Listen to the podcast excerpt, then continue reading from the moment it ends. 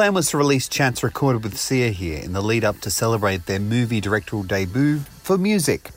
Weighed up the time to do and the hours dealing with critics of said film from people who have not even seen it. It's not even out yet. So thanks to those that have fully judged their movie by the trailer, and yes, I'm sure have valid concerns in the mix, I'm not releasing the planned episode for today.